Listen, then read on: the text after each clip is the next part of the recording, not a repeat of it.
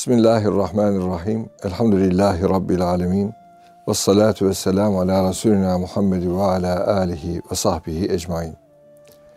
Erkam Radyomuzun değerli dinleyenleri, İslam ve Hayat programıyla yeniden sizlerle beraberiz. Bendeniz Adem Ergül, Nurettin Yıldız hocamla İslam'a dair, hayatımıza dair, Müslümanlığımıza dair konuşmalara devam ediyoruz.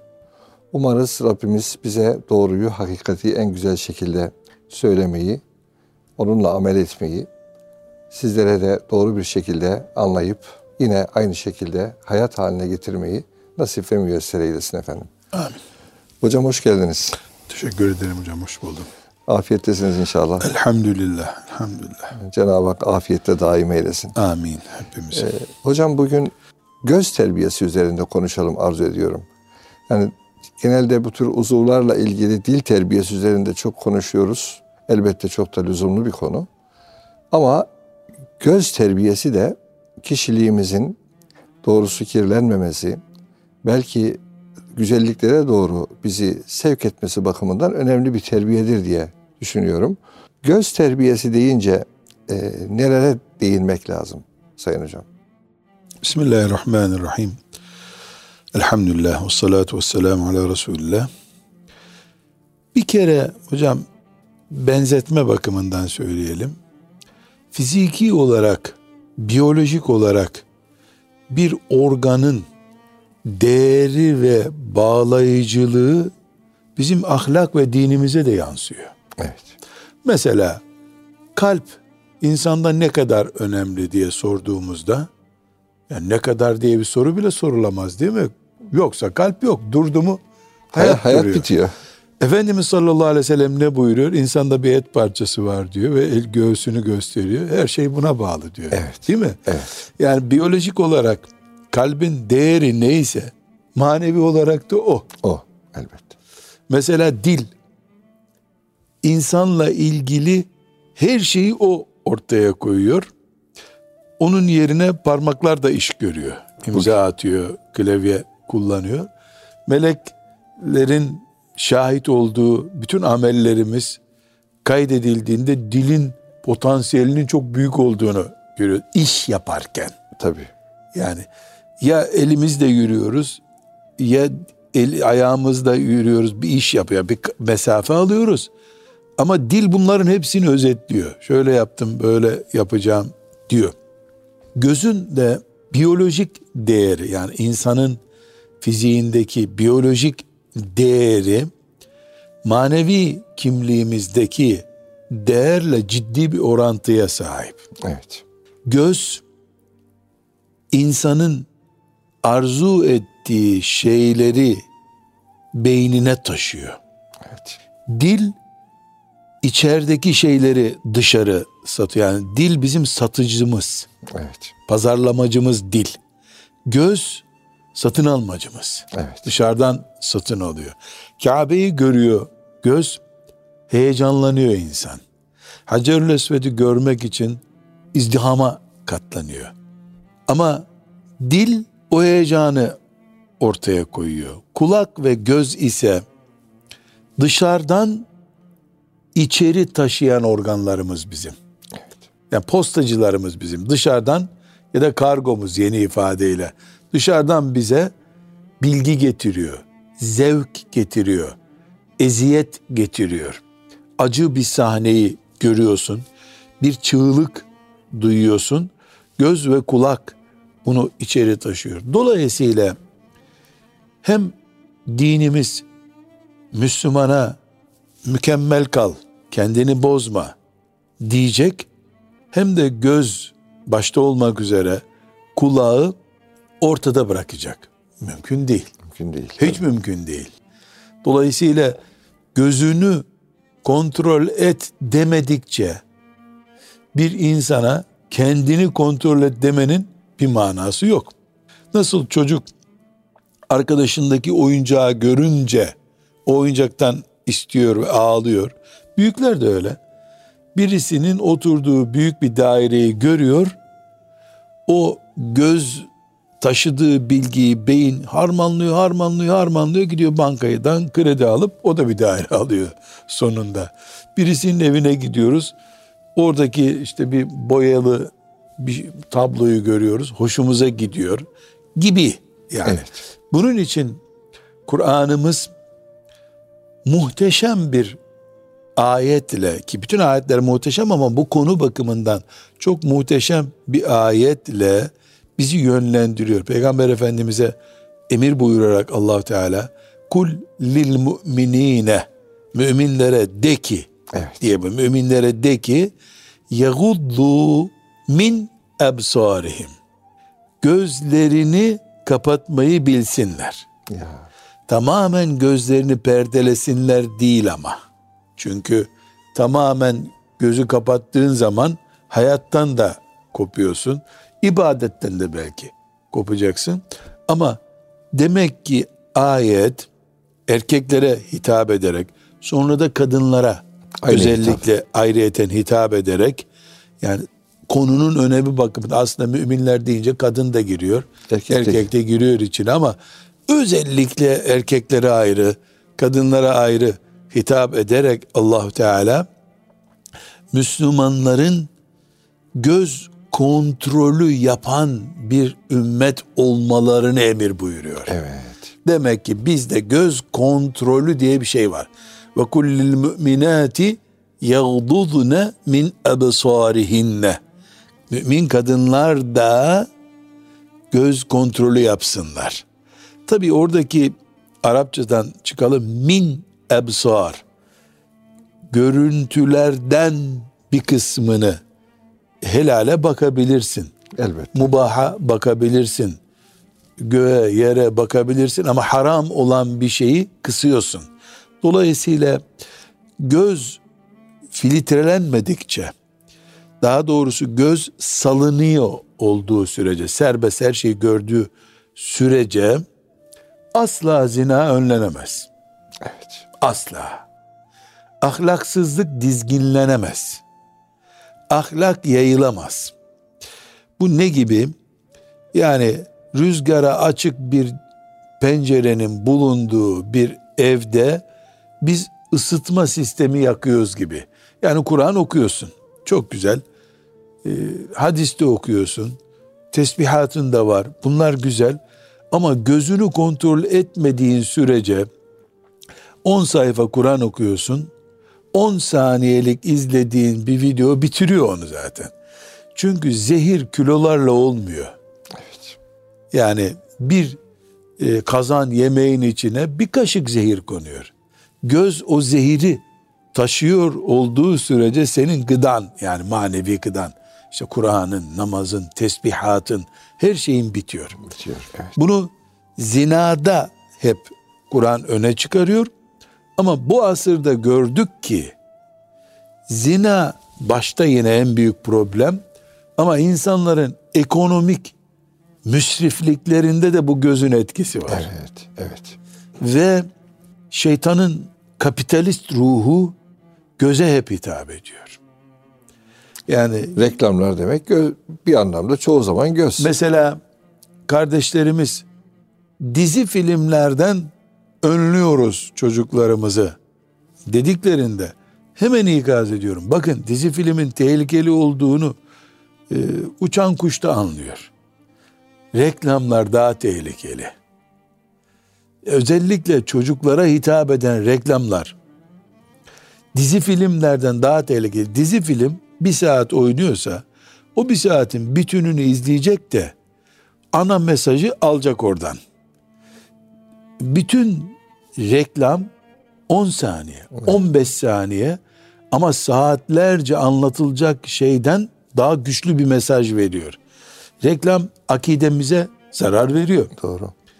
Ahlakımıza zarar veriyor, cebimizi delik deşik ediyor. Ce- cep diye bir şey bırakmıyor. Bitiriyor. Bizim yaratıldığımız gibi değil, şeytanın ve kapitalizmin istediği gibi yaşamamızı sağlıyor reklamlar. Halbuki biz yaratıldı fıtrat üzere. E, yani ihtiyacım nedir benim? Bugün bir dilim ekmek, o 50 gram peynir, 10 tane zeytin. Benim ihtiyacım budur. Ama o bunu siliyor. Senin ihtiyacın filan krema türüdür diyor. Evet. Ve buna beni inandırıyor. Çocuğa da bunu yapıyor. Büyüğe de yapıyor. Kadına da yapıyor. Erkeğe de yapıyor. Buradaki gücü de gözümden kaynaklanıyor. Görme kabiliyetimden kaynaklanıyor. Daha fazla gör istiyor. Daha fazla diyor. Ben çok net rakamı hatırlamıyorum. Bir arkadaşımız bana İstanbul'da işine giderken bir insanın yarım saat toplu taşıma cihaz araçlarını kullandığını kabul edelim demişti. Yarım saatte akşam dönerken bu bir saat sadece işe gidip gelirken işte yoldaki billboardlarda, reklam panolarında ve otobüs duraklarında, metro duraklarında De otobüsün içinde, metronun içinde reklamlar Her var hocam, yerde. her yerde. cinsel obje olarak gördüğü şeyleri bilimsel olarak araştırmış arkadaş. Günlük böyle işe gidip gelen bir İstanbullunun rakamı çok net söylemeyeceğim. Arkadaş inşallah bizi dinliyorsa ben onu e, umuyorum dinliyordur. Beni ikaz edip asıl rakamları bana versin diyorum. Zannediyorum bir 10 bin obje görüyormuş insan. Allah Allah. Bir gün içerisinde 10 bin obje görüyor. İnsanı tahrik edici. Cinsellikle ilgili. Yani cinsel şehveti teşvik eden diyelim daha bizce bir Evet. ifade olsun. Şehveti teşvik eden 10 bin obje görüyormuş. Çünkü onlar obje şuna diyorlar. Göz işte 10 saniye bakıyorsa bu 10 saniyede film gibi gözün önünden geçen şeyleri sayıyorlar böyle. Mesela işte 5 saniyelik bir televizyon reklamında kaç obje gösteriyorsun? o obje sayısı kadar, hareket sayısı kadar etkili oluyormuş o. Yani o arkadaşın tespiti şu akademik bir çalışma yapmış o. 10 bin obje görmek demek yüzlerce kere insanın şehvetine çivi batırmak demek diyor. Kaç bin ayet okuman, kaç bin tesbih yapman lazım ki bunu kapatsın sonra. Bu özellikle ben şehvetimi teşvik eden bir şey göreyim diye bir maksadı olmadan insanın Evet. kaza ile gözüne çarpan şeyler. Bir de bunu özellikle izleyeyim diyecek olsa insan, temaşa edeyim diye düşünecek olsa herhalde milyonları bulacağız günde o rakamlar ölçü alındığında. Ki ben şehvet deyince e, bundan sadece cinselliği anlamakta yanlış hocam. Ayet-i. Celile şehveti sayıyor Tabii. çoluk çocuğu sayıyor. Ee, parayı sayıyor. Vasıtaları bahçeleri, sayıyor. bahçeleri sayıyor. Hayvanları sayıyor yani şehvet çok farklı. Burada hocam bir İstanbul sokağında Yani Doğru. arzular diyelim değil mi hocam? insanın Evet. içindeki arzular. Arzular diyelim, Cinsellik bunun bir tanesi. Bir tanesi, tabii. Bir tanesi. Beş taneden bir tanesi diyelim yani. Sadece cinselliğe yığıldığımız zaman kapitalizm şapkasını alıp gider. Kapitalizm yani insanın vahşice tüketme arzuları da şehvetten aşağı kalır bir şey değil ki. Elbette. Mesela bir çocuğun genç 15 yaşında ergenliğe yeni yakla gelmiş bir çocuğun sokaklarda böyle saçı başı dağınık e, kumaş ve konfeksiyon reklamlarında gördüğü çocuklardan etkilenmemesi mümkün mü? O çocuğa annesinin yavrum kıyafetin şöyle olsun dediğinin ne değeri kalacak? Okulda arkadaşlarında, okul önündeki billboardlarda, e, reklamlarda, izlediği filmlerde gördüğü giyim modelleri veya hayat tarzını annesi nasıl aşabilir o çocuğun? Çok zor. Yani ahlak annenin iki dudağı ve damlayan gözyaşlarında daralmış kalacak. Yani annenin hasretinde ahlak kalacak. Ahlakın ki yani biz Müslüman olarak kastettiğimiz ahlakın. Çünkü bir kapitalist mantıkta da ahlak var kendilerine göre. Onların da bir ahlakı var. Ama Müslüman ahlakını konuşuyoruz. Annenin dudakları arasına sıkışmış kalmış, gözyaşları arasında sıkışmış kalmış. Mahcup bir anne. Ahlak bu noktaya geliyor. Sırf çocuğun gözünün dolaştığı dünya yüzünden. Evet. Bu sebeple e, biz çok rahat bir şekilde söyleyebiliriz ki, yani ben bunu şahıs olarak söylüyorum, hoca abi olarak kardeşlerime söylüyorum. Sıla-i Rahim Allahu Teala'nın en büyük farzlarından biri. Hatta yani levh-i mahfuza arşa takılmış kalmış büyük çapta Allah'ın emri. Fakat benim yeni çocuğu, yeni hayata tutunan çocuklarım teyze çocuklarının kıyafeti yüzünden, onların yaşam tarzını göreceğinden, gözünün kirliliğine sebep olacağı bir silah-i rahimse terk ederim onu. Çünkü usulde kaide nedir? Haramla emir karşı karşıya geldiğinde evet. haram tehlikesi varsa emri bırakıyoruz. Evet. Yani evet sıla rahim emir. Çocuklarımın teyzelerini tanıması, teyzelerini hürmet etmesi Allah'ın emri. Tabii.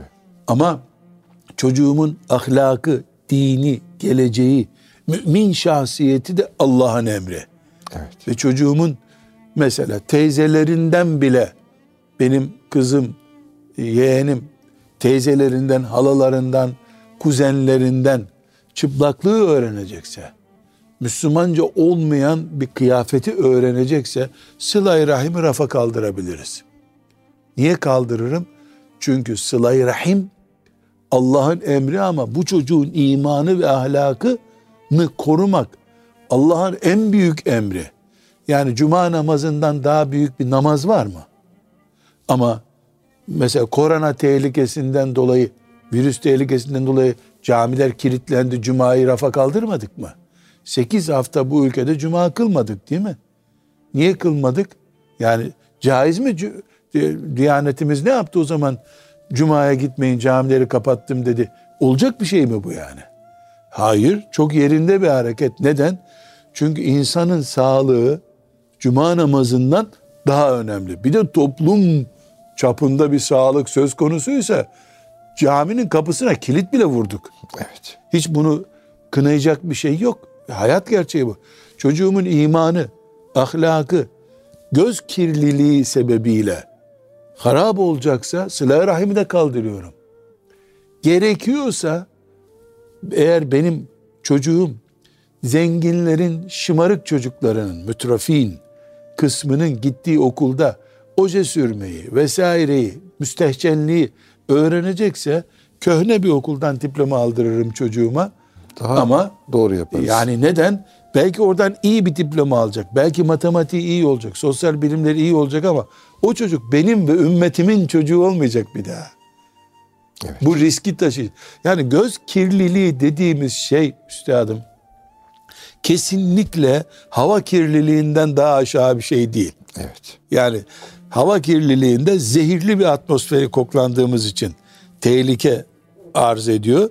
Ama bu da imanımıza zehir saçıyor. Kaldı ki göz kirliliği sadece iman açısından e, ve ahlak açısından tehlikeli değil. Yani insan sağlığı da böylece harap oluyor. Birbirinin elinde gördüğü cipsti bilmem neydi yiyeceklerle çocuğumuz sağlığı da bozuluyor. Dolayısıyla biz bu dünyada bu zamanda Adem aleyhisselam babamızın dünyaya geldiği günden beri bugünkü kadar göz kirliliği yaşanmamıştır. Evet. Bugünkü kadar. Hele hele hocam şu cep telefonları falan da çıktıktan sonra gerçekten göz terbiyesini sağlayabilmek iyice zorlaştı. Cihat haline geldi. Cihat Zorlaşmadı. Haline geldi. Cihat haline geldi. Yani bizim çocuklarımıza çünkü e, ben çocuğuma cep telefonu vermeyeceğim, almayacağım diyebilir misiniz siz? Diyemezsiniz artık. Torununuza cep telefonu vermeyin diye çocuğunuza tembih edebilecek misiniz? Ya mümkün değil. Hayat üzerinde dönüyor. Yani savaşılacak bir şey değil bu. Yokluğu manasında olmasın diyebileceğimiz bir şey değil bu. Ama tıpkı Allahu Teala o cep telefonundan daha vahşi bir şehveti midemize, gözümüze koydu bizim. Sonra da cihad edin buyurdu değil mi? Yani biz cinselliğimizi, mal şehvetimizi ve benzeri şehvet diye isimlendirdiğimiz şey, yeme evet, içmeyi tabii. yani protesto edebiliyor muyuz? Edemiyoruz. Vazifemiz mi bunları protesto etmek? Yok yapmak diye. Üstelik de Allah'ın emanetine hıyanet olur. Tabii. imtihanı reddetmiş ama ne yapıyorum? Kontrol altında tutuyorum, disiplinli tutuyorum. O beni batıracakken ben onu hizaya getiriyorum, nimete dönüşüyor. Şehvetim çocuk nimetine dönüşüyor. Sabır dolayısıyla benim sabrettiğim için şeytana ve nefsime mağlup olmadığım için cennette toplayacağım meyvelere, sevaplara dönüşüyor. E, bu cep telefonu da böyle. Yani görsellikler de böyle. Bugün teknolojisi vesairesiyle evet gözümüz büyük bir uçuruma e, geldi. Göz yüzünden helak olacak görsellikler içerisinde yaşıyoruz. Ama ben de ne yapıyorum?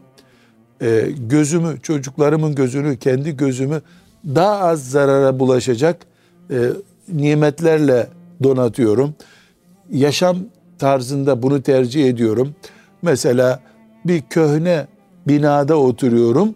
Niye? Büyük plaza gibi bir yerlerde oturursam, koca binalarda oturursam çocuğumun asansörde göreceği rezillikler daha fazla olacak.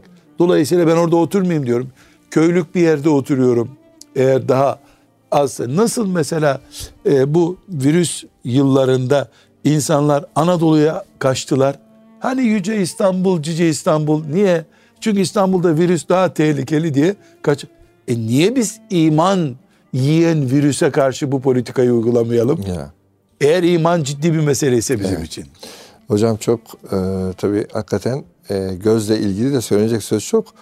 E, bir ara verelim kısa bir ara. Daha sonra inşallah kaldığımız yerden devam edelim efendim. Değerli Erkam Radyo dinleyenleri, Nurettin Yıldız Hocam'la İslam ve Hayat programında göz terbiyesini konuşuyoruz. Hocam birinci bölümde gözle işlenen, işlenmesi muhtemel bir takım günahlardan da e, daha çok bahsetmiş olduk. Konuyla ilgili bir anekdotla başlayayım. Bir ara üniversite talebeleri ne muhterem Osman Nuri Topbaş hocamız sohbet ediyor. Onlar sordular. Efendim dediler, e, tabii biz e, ihtilat ortamında okuyoruz. Üniversiteler e, böyle hakikaten çok zor. E, o da gözünüze dikkat edin diye tembihlerde bulunuyordu. E, ne yapacağız dediler, nasıl hareket edeceğiz? Hocamız da çok böyle klişe bir cümle söyledi. Oğlum dedi, plakayı okumaya çalışmayacaksın dedi. Yani elbette şu alemde Allah göz verdiyse göz nimetiyle... Araba gözüne çarpacak. Evet, göz nimetiyle dolaşacağız ama plakayı okumaya çalışmayacaksın. Hani eskilerin iadeyi nazar da haram, idameyi nazar da haram dedikleri. Bir takım tabi bu hayatta dolaşırken, gezerken, iş yaparken gözümüze istemediğimiz manzaralar çarpabilir. Ee, çarpacak çarpacak da. Ali radıyallahu anh de Efendimiz'e sormuş yani. Evet. Tekrar bakma buyurmuş. Tekrar bakma Çarpacak buyurmuş. yani. Çarpacak. Ee, İmtihan e, bu. Bu. E, bir de hocam şöyle hakikaten e, mesela İslam'ın terbiyecileri, mürebbiyeleri dediğimiz mürşitlerimizin de zaman zaman bu gözle ilgili, gönlü korumak maksadıyla ilgili nazar ver kadem diye, göz ayak ucuna bakacak diye bir zamanlar böyle tabii güzel prensipler koymuşlar. Çünkü göz fotoğraf çekiyor. Bu fotoğraf da umulmadık zamanlarda, istemediğin anlarda sürekli namazda, e, evrad-ı eskarınızı yaparken, Kur'an okunurken hayal dünyanızda bir fotoğraf olarak yerleşiyor. Yani bunun için gerçekten e, gözü mümkün mertebe koruyabilmek e, e son derece önemli hale geliyor. E, şimdi hocam gözle işle, işlediğimiz bir de suçlar var. Yani öyle söyleyeyim. Gözün alıcılığından kaynaklanan kişinin kendisine yönelik bir e, efendim zararı olduğu gibi gözle başkasına da zarar verdiklerimiz olabiliyor. Mesela hani Yüce Rabbimiz hainetel a'yun ve ma tuhfi sudur. Allah o gözlerin hain bakışlarını bilir. Kaçamaklarını. He, hain bakışlarını bilir. Şimdi bazen gözle de günah işlenir mi? Yani işlenir mi derken başkasını incitir miyiz? Başkasına zarar verebilir miyiz? Ee, yani gözün başkasına yönelik zararları da olur mu? Bir sonra da inşallah yani gözü hep bu kadar suçlamayalım, hep günah makinesi gibi görmeyelim. Gözle işlenen güzel taatler neler olabilir? Bunlar üzerinde de duralım. Evvela göz ve el bizim. Elle vurup kırdığımızda nasıl istiğfar ediyorsak gözle de yaptığımızdan istiğfar edeceğiz. Evet. Yani bunu peşin bir kenara yazalım. Yani göz amellerimiz de istiğfara bizi götürecek. Hiçbir zaman sıfır hatalı, hep doğruyu gören, hayrı gören, cenneti gören gözümüz olmayacak bizim insan olarak. Cennette yaşarken hiçbir kötü bir şey görmeyeceğiz. Ama dünyada kötülük de var. Dolayısıyla gözümüz görecek. Kastımız varsa bakışta, Evet. Bilinçli. ihmalimiz varsa, bilinçli göz operasyonu yaptıysak peşinden istiğfar getireceğiz. Evet. Yanlış söz söyleyince arkasından estağfurullah dediğimiz gibi. Yani dilimizin hatalarından istiğfar nasıl gündeme geliyorsa aynı şekilde göz hatalarından da istiğfar gündeme geldiği sürece bir iznillah tehlikede değiliz. Elhamdülillah. Ama gözü çok güzel buyurdunuz. Hep böyle kötülük aracı olarak e, görmek de yanlış. İnsanın anne babasını oturup müşahede etmesi de göz sadakası. Değil mi hocam yani? Yüz, yüzlerine bakmak sadakadır. Mushafa okumadan bile baksa insan bundan sevap kazanır. Dolayısıyla Allah'ın ayetlerine değil mi hocam? Kainat ayet. kainata bakmak, Ya, kainat e, ayetleri. sahilde oturup denizi seyretmek. Yani bu büyük bir e, tefekkür konusu ama e, dedim ya şimdi hangi sahile gideceksin de bir çıplaklık görmeden düşüneceksin. Ben tekrar vurgulayayım. Kur'an'a, anaya babaya, Kabe'ye, Allah'ı gösteren, delalet eden mucizelerine bakmak bir ibadettir. Dolayı- Bu da gözle oluyor. Göz oluyor. Gözde ecir kazanıyorsun. Bunu ibadet mantığıyla yapabiliyorsan tabii. Evet. Hatta hocam bir şey daha var. Ee, belki sözünüzü kesmiş oldum.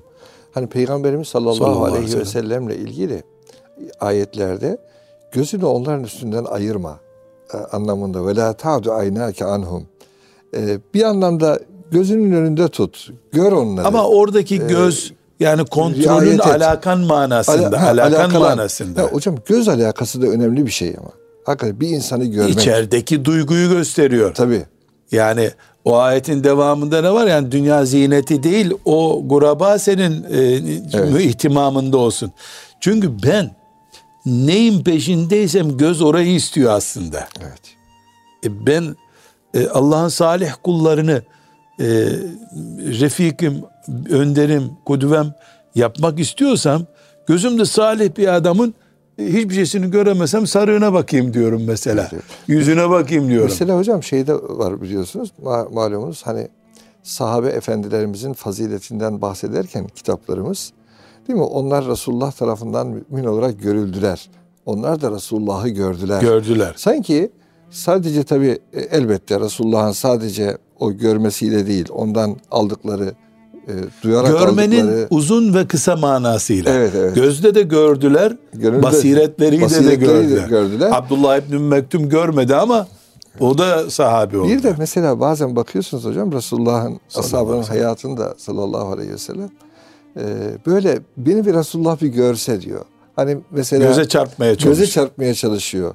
İşte Kâb bin Malik'ti değil mi e, hocam E, bu Tebük e, Tebük'e gidemeyen Ve alet selâsetillezîne Hullifu hullifu. geri kalanlardan bir- diyor ki namaza gidiyordum Resulullah şöyle göz göze bir gelsek diyordum tam diyor yüzüme bakacakken yüzünü çevirirdi içime dehşet bir ızdırap e, çökerdi diyor aslında gerçekten Ömer radıyallahu anh da namazda bana baksın diye o tarafına Evet, durdum diyor. şimdi gözde de bir enerji çıkıyor hocam yani bu anlamda Çıkıyor. o gönüldeki Nazar da oradan geliyor zaten. gönüldeki muhabbetin muhtemelen iyi duyguların e, bu yönüyle aslında Nefret de gözden çıkıyor. nefret de gözden Nefret çıkıyor. de gözden çıkıyor. Göz e, gözle bir insanı küçültebiliyorsunuz, bir insanı büyütebiliyorsunuz değil mi hocam? Yani böyle bir- Gözleri parlıyor deniyor. evet gözleri parlıyor. Gözü ışık saçtı deniyor. Evet. Onu görünce mesela annenin bebeğine, bebeğin anneye bakarken ki gözler araba farı gibi. ya. Yani önünü aydınlatıyor. Göz içeriği yansıtıyor. Evet. İçerideki hocam, arzuları yansıtıyor. Bazı varlıklarla ilgili e, derler ki yumurtasını gözle bakarak olgunlaştıran varlıklardan bahsederler. Hakikaten demek ki göz bir yönüyle hem alıcı hem de verici bir e, Ve yönü de terazi. var. Ve tera ölçüyü de gösteriyor. Ölçüyü de gösteriyor. Dolayısıyla göz eğitimi dediğimizde siz eğitim dediniz ben göz kirliliğinden e, başladım. Önce defi mefsedet hocam. Yani gözü bir defa koruyamadığın sürece zaten yani çomak batıyor gözüne senin bu sefer. O, o tehlikeli. Gözü değerlendirebildiğimiz zaman Kur'an'ı da onunla görüyorsun. Salih kimseleri de onunla görüyorsun. Ee, şerri de onunla görüyorsun. Belayı da onunla görüyorsun. Burada ben e, bir notu muhakkak içimden e, konuşayım diye geçiyor. Hocam şimdi gözü koruyalım dedik eminim ki nereden koruyalım sorusuna hep cinsellikle ilgili cevaplar verilecek. Doğru. Yani yüzde yüze yakındır. Bu rakam yanlış hocam. Şehvet bela doğru ama ve lakin banka faizi reklamını görmek de bu gözün belalarından birisi. Bir insan düşününüz hocam faizle ilgili imanı haram diyor. Evet. Haram diyor. Bu öbürü Müslüman da faiz haramdır diye iman. İkisinin de imanı işte eşit diyelim. Birisi İstanbul'a geliyor, bir sene yaşıyor ve binlerce kere faiz reklamı görüyor. Yüzde şu kadar, yüzde bu kadar diyor. Bir daha sene bunlar buluştuklarında hocam. Hangisinin faizle ilgili imanı o ilk öğrendikleri safiyetiyle duruyordur. Allah'ın haramlarının bir farkı yok ki. Aynı şekilde mesela e, diyelim ki sihirbazlık e, bir sirkte işte sahnede sergileniyor. Sihir haram bizim imanımıza göre. Onu seyretmek helal mi? Haramı zayıflatıyor içimde benim. Haramların bizde bir... Belki sevimli hale getiriyor. Diyelim sevimli hale getirmiyorsa bile yani haram potansiyelini düşürüyor, düşürüyor. içimizde. Evet. Faiz deyince böyle yerinden kıpırdayacak bir insanken ben banka reklamı göre göre göre göre sonunda Allah'ın lanetli işi deyip dilimle bir refleks gösterecek hale geliyorsam bile kayıp bu. Cinsellik de böyle zaten e, yer açıyor bir tarafta. E, haramlar böyle yer açıyorlar. Düşmanlık da böyle büyüyor aslında. Yani bir insan e, babasının katilini diyorlar yani. Gördükçe gördükçe gördükçe o kini ne oluyor? Büyüyor. Dolayısıyla göz bizim Allah'a gidişimizi de şeytana gidişimizi de hazırlıyor, Hazırlıyor yol açıyor bize. Evet. Bu, bu sebeple Müslüman gözünün koruma alanına dikkat etmeli. Yani bir tür gece araba kullanırken farlar ne yapıyor? Sana yol açıyor. E gittiğin yön kötüyse de yol o onu açıyor. Yani kötü bir yere gidenin de yolunu farlar gösteriyor. Camiye gidenin yolunu da farlar gösteriyor. Binaenaleyh biz göz koruyacağız derken e bu kirpikleri kapatınca zaten hiçbir şey görmüyorsun. Yani bunu bundan Bunlar çok panjur gibi değil mi hocam aslında? Zaten zaten ya ama önemli. biz esas olarak göze yön veren beynimizi koruyacağız ki göz korunmuş olacak. Evet. Zavallı gözüm bir fiziki organ olarak çok bir suçu yok yani bu gözün kendi suçu değil. O da bir alet, araba farı gibi bir şey o da. E sen içeriden araba farının düğmesini açıyorsun. E, o da sana yol gösteriyor. Dolayısıyla bizim yaşam arzumuz neyse gözümüz onu ortaya çıkarıyor. Kazalar hariç Ali radıyallahu anh da Efendimiz'e gözüme çarptı bu ya Resulallah deyince ikinciye bakma buyuruyor. Sen ikinciye baktığın zaman operasyonu yönetmeye başlıyorsun. Birisi kazaydı, öbürü kazadan istifade eden arzuların haline geliyor. Binaenaleyh göz eğitimi bizim nefis eğitimimizdir. Nefis terbiyemizdir bizim. Nefsimizi kötülük emreden ve o emre itaat ettiğimiz bir mahluk haline getirdiğimiz zaman gözün bir kabahati yok zavallı. Yani göz bir alet ve kesinlikle biz sebebiz buna. Bunun için kıyamet günü hani göz konuşacak diyor ya ayeti celile. Deri konuşacak, dil zaten konuşuyor, kulaklar, eller ayaklar konuşacak. Eller ayaklar konuşacak. Ama Bu bana bak dedi de baktım demek için konuşacak. Yani itirafçı olacak orada göz. Evet, evet. Çünkü... El itirafçı olacak. Burada biz e, kardeşlerimize göz eğitimi dediğimiz zaman yani bir medreseye gidip e, göz lazerle gözüne eğitim yaptırıyorsun, bir perde taktırıyorsun gibi bir şey kastetmiyoruz. Göz eğitimi dediğimiz şu bizim meşhur nefis terbiyemizin göz versiyonudur. Evet. irade eğitimi bir anlamda. Ha, evet. Ona irade eğitimi diyelim. İrade eğitimi diyelim. Dolayısıyla nefis nasıl terbiye ediliyorsa bizi Hiya Ulumuddin'den nefis terbiyesiyle ilgili bir şey nasıl okuyorsak göz o işte. Kulak o, burun o, el o. Yoksa yani bir insanın e, gözünü bantlayacak halimiz yok bizim. Göz bu organ olarak değil muhatap burada.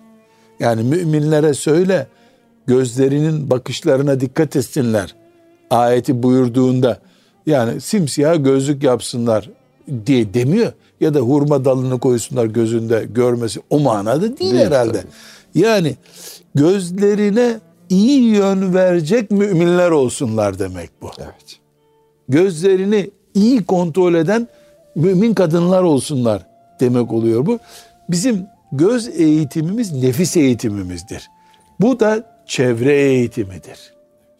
Yani oturduğumuz evden, e, yaptığımız ticaretten, yaşadığımız şehirden, arkadaş seçiminden, nereden çevre deyince ne anlıyorsak biz o çevreyi oluşturduğumuz zaman göz otomatik olarak salih bir göz olmuş oluyor.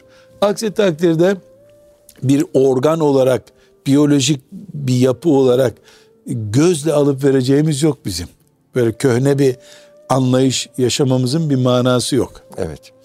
Yani doğ, doğrusu hocam e, hakikaten e, mesela bazen bir birinden bahsederken diyorsunuz ki bunun gözlerinden muhabbet akıyor diyorsunuz. Evet. Muhabbet akıyor. E, bazen kendi evlatlarımıza da e, eşimizin yüzüne de insanın muhabbetle nazar etmesi başka bir şeydir. Bir de bazen öyle çakmak çakmak bakarsınız ki e, adeta onu eritirsiniz, onu küçültürsünüz. Ama Kaç, bu içeriden geliyor hocam. He, kaçacak delik arar insan. Gözün bir böyle kirpiğini ayarlıyorsun ona göre iyi bakıyor. Böyle bir şey yok ortada. Evet. İç dünyanı iyi donattığın zaman göz iyi görüyor. Evet. Niye insan e, içinde midesinde bir ağrı varken tebessüm edemiyor? Niye kalp krizi geçiren insanın gözünden her şey anlaşılıyor? Yani içerideki hissiyatımız, mutluluklarımız, acılarımız gözümüze yansıyor. Dudağımıza yansıyor. İlk defa da gözden yani anlaşılıyor. Neden? Bu çünkü göz en hassas organı insanın. Fiziki olarak da en hassas organı. E, manevi olarak da en hassas evet. organı. Bir de hocam belki göz terbiyesi derken e, bir şeye daha dikkat çekelim isterseniz. Vaktimiz de doldu ama e, Efendimiz Aleyhisselatü Vesselam buyuruyorsunuz, buyuruyorlar ki nazar haktır. Hani, nazar. Evet. Deveyi tencereye insanı kabre sokar. Şimdi e, insanın nazarının değmesi e, efendim değmemesi için daha doğrusu değmemesi için belki gördüğü güzelliklere, imrendiği şeylere baktığında hani maşallah, barekallah e, deyivermesi, onu hakikaten ona haset duygularıyla bakmaması önemlidir herhalde. Yani insanın bir kere nazar herkesin işi değil yani nazar edebilen. Evet. Bu bir bir tür hani bazen ben misal olsun diye söylüyorum. Böyle bir yere tutunca a, elektrik çarptı gibi oluyor böyle. Çok basit bir elektrik dalgası oluyor. Gözden de böyle bir şey çıkıyor büyük ihtimalle. Bu her insanın Farklı e, şeyi değil yani. Kiminde çok güçlü, kiminde az. Bir defa insan bunu biliyorsa mümin kardeşlerime zarar verirsem Allah bundan razı olmaz diye düşünmeli. Felak ve Nas suresini muhakkak her sabah ayetel kürsiyi Felak Nas suresini okuyup üflemeli üstüne. Allah'a sığınmalı. Herkes de bunu kendisi ve çocukları için yapmalı. Ayetel Kürsü Felak Nas suresini okumalı ki böyle bir dalgaya karşı kendisini korumuş olsun. Ee, yani bu kişinin ahlakı ile ilgili, basiretiyle ilgili bir konu. Bir tür elektrik çarpması gibi kabul edeceğiz bunu. Dolayısıyla çok böyle gidilip de doktorda da kontrol edilecek bir şey değil. Tekrar dönüyorum. Nefsi terbiye edip etmemekle ilgili bir şey evet, bu. Evet. Çok teşekkür ederiz efendim. Ee, aziz dostlar, e, göz terbiyesi çerçevesinde İslam ve Hayat programında bir hasbihal etmiş olduk. Elbette zor şeylerden bahsediyoruz. Kolay şeyler değil. Ama adam olmak da zor bir şey. Kolay Cennet değil. de ucuz değil. Cennet de ucuz değil. Cenneti kazanmak için geldik. Allah'ın rızasını elde etmek için geldik bu aleme. İnşallah Rabbimizin verdiği bu güzel nimetlerin Allah şükrünü eda etmeyi nasip eylesin. Amin. Yanlış yollarda kullanmaktan da cümlemizi muhafaza buyursun efendim. Amin. Allah'a emanet olunuz.